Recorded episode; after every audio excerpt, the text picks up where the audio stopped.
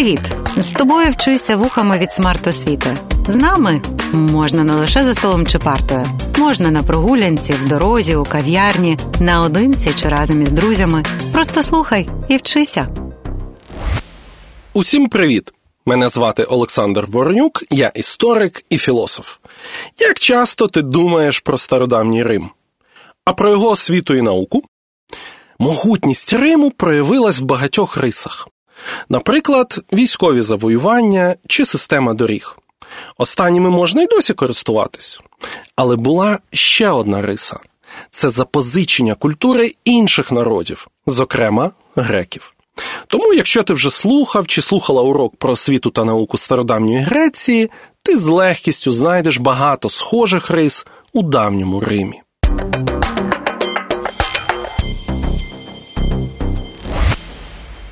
Почнімо з того, що освіта, як і в Греції, починалася із семи років та мала три ступені, доволі схожих на сучасні: початкова, середня та вища школа. Як і в греків, освіта була платна, тому бідні люди та раби не могли навчатись. Іншою схожою рисою була так звана доброта римських педагогів. Вони могли легко побити учня за порушення дисципліни чи невиконання завдань. Навіть приладдя і те римляни запозичили у греків, а це воскові таблички та стилус, щоб шкрябати на них. Також користувалися перами, вирізаними з очерету. Проте була й суттєва відмінність. Якщо греки дозволяли ходити до школи лише хлопчикам, то римляни дозволяли навчання і дівчаткам. Правда, вони одразу вирішили, що вистачить з них початкової освіти початковій школі протягом аж п'яти років вивчали письмо, лічбу та читання. Не надто різноманітний набір предметів, погодься. Єдиний позитив кожен дев'ятий день навчання був вихідний. Вже в середній школі або школі граматиків вивчали дві мови та літературу. Звісно, двома мовами була латинська та грецька, адже порядний римлянин то не якийсь варвар, у вищій школі учень вивчав філософію, ще один грецький винахід, історію, і знову греки, право, тут вже без греків, а також риторику, і знову греки. Як і в Елладі, давній римлянин, не міг досягнути успіху без вміння красномовно висловлювати свою думку та переконувати слухачів у своїй правоті. Римляни запозичували у греків і науки. Так, після завоювання грецьких полісів римляни переймають філософію, але не механічно копіюють, а на основі грецьких ідей розвивають власні. Візьмімо, наприклад, кінізм. Ця філософська школа сформувалась навколо напівлегендарної постаті грецького філософа Діогена, який називав себе собакою, що грецькою звучало як кінос. Кініки мешкали в мінімально комфортних умовах та критикували надмірність цивілізації. Так, за переказами, Діоген жив у піфосі, великій бочці для зберігання вина. Кініки висміювали лицемірство сучасного їм суспільства, поклоніння умовностям та людський страх. Вони були великими бунтарями стародавнього світу, іноді шокуючи, а іноді просто веселячи публіку. Такий собі мікс мудреця та стендапера. Один анекдот змальовував Діогена, який на Атенській агорі, тобто площі, почав скликати людей. А коли ті збіглись, то Діоген почав лупцювати їх палицею, мовляв, я кликав людей, а не стадо. Інший анекдот змальовував Діогена, який вдень із запаленим ліхтарем блукав людними вулицями Атен, ну або за старим правописом Афін. А коли його питали, що він робить, той відповідав: Шукаю людину. Після появи християнства та поширення рабських бунтів кінізм став захоплювати і римську публіку, проте своїми більш помірними ідеями. Наприклад, так постала школа стоїків, до якої, зокрема, входив не аби хто, а сам імператор Марк Аврелій. Стоїцизм учив, що будь-які негаразди в житті мудрець має сприймати спокійно, адже все швидко проходить і радість, і сум, і життя, і смерть. А завдання стоїцизму у вихованні мужнього мудреця, душа якого перебуватиме в трьох станах: апатії, байдужості до мінливого світу, автаркії, самостійності особистості від думки інших та аскези, ухилення від розкоші.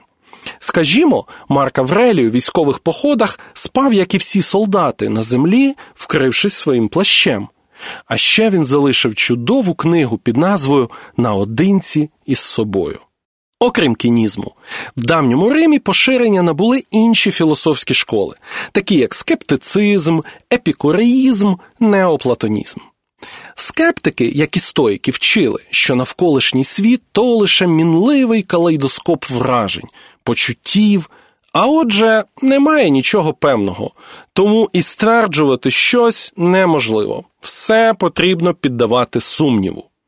Цікаво, чи ставили вони під сумнів саму здатність сумніватись.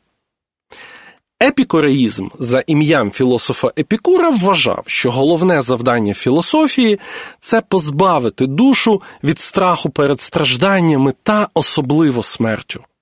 Епікур запропонував найдієвіший лайфхак від страху смерті. Коли є ми, немає смерті, а коли є смерть, немає нас. От і все. Неоплатонізм. Знову ці греки вважався найзагадковішою філософською школою давнього Риму. Його представники, а це Плотін, Прокл та інші, намагались показати звичний для нас світ як результат сходження вищого духовного начала, яке називали єдиним. І чим нижче сходить єдине, тим воно більше розпорошується, виснажується, і через це матеріальний світ майже позбавлений благості єдиного. Це світ страждань і зла. Дуже оптимістично, як бачиш. За тим же вченням сліди єдиного залишаються в нашій душі, замкненій в тілі, як у в'язниці, яка сумує за ідеальним світом. Саме так вважав Платон і його вчитель Сократ.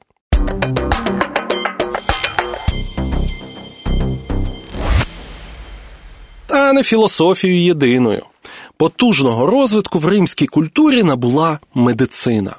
Видатний медик Асклепій вважав ключовим для здоров'я людини її спосіб життя та харчування.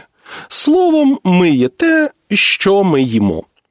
Або ось видатний вчений Клавдій Гален, основоположник анатомії людини. Він є автором 300 праць з медицини. Гален розробив класифікацію лікарських засобів, яка діє й до сьогодні. Тож, якщо твої рідні сумніваються в компетенції фармацевта з найближчої аптеки, нехай запитають в нього чи в неї, що таке галенові препарати. Це препарати з рослинної чи тваринної сировини, тобто настої та різні екстракти. А ще Гален першим у медицині створив теорію кровообігу, яка вважалась єдино правильною аж до 16 століття. Для цього він спостерігав відсутність крові у лівому відділі серця мертвих тварин і гладіаторів. Адже в другому столітті нашої ери у Римській імперії робити розтин людини було суворо заборонено. На думку Галена, в нас є два види крові артеріальна та венозна. Перша розносить життя тілом, а друга живить конкретні органи. А за поширення життя відповідала особлива духовна сила пневма. Вона також є двох видів: первинна, з якою ми народжуємось, та вторинна, психічна, яка рухається нервами до головного мозку. Його, до речі, Гален також вивчав чи не першим в історії науки. Ну і як же без історії? Якщо греки під історією розуміли буквально розповідь про минуле, то римляни додали дещицю біографії до історичного матеріалу, і то не просто, а порівняльної біографії. Так постала одна з найвідоміших та найцікавіших праць з історії книга Порівняльні життєписи Плутарха, де можна знайти багато цікавого про, наприклад, Перікла чи Олександра Македонського. Ну і куди ж без обожнюваного Риму? Досі класичною вважається праця історика Тіта Лівія від заснування міста. До речі, українською мовою перші книги цієї праці переклала київська історикиня Наталія Яковенко на початку широкомасштабного російського вторгнення. Уяви собі, який приклад стоїцизму навколо вибухи, диверсійні групи, Київ от-от може впасти, а пані Наталя перекладає Тіта Лівія.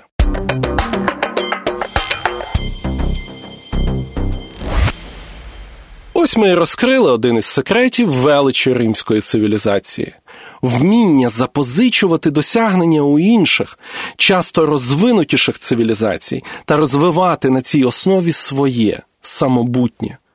Цим і відрізняються великі культури. Вони знають міру між сліпим копіюванням та сліпим прагненням до унікальності. З вами був історик і філософ Олександр Воронюк. Почуємось. Проєкт Вчися вухами реалізовує ГО «Смарт Освіта» в рамках програми сприяння громадській активності Долучайся, що фінансується Агентством США з міжнародного розвитку USAID та здійснюється пакт в Україні.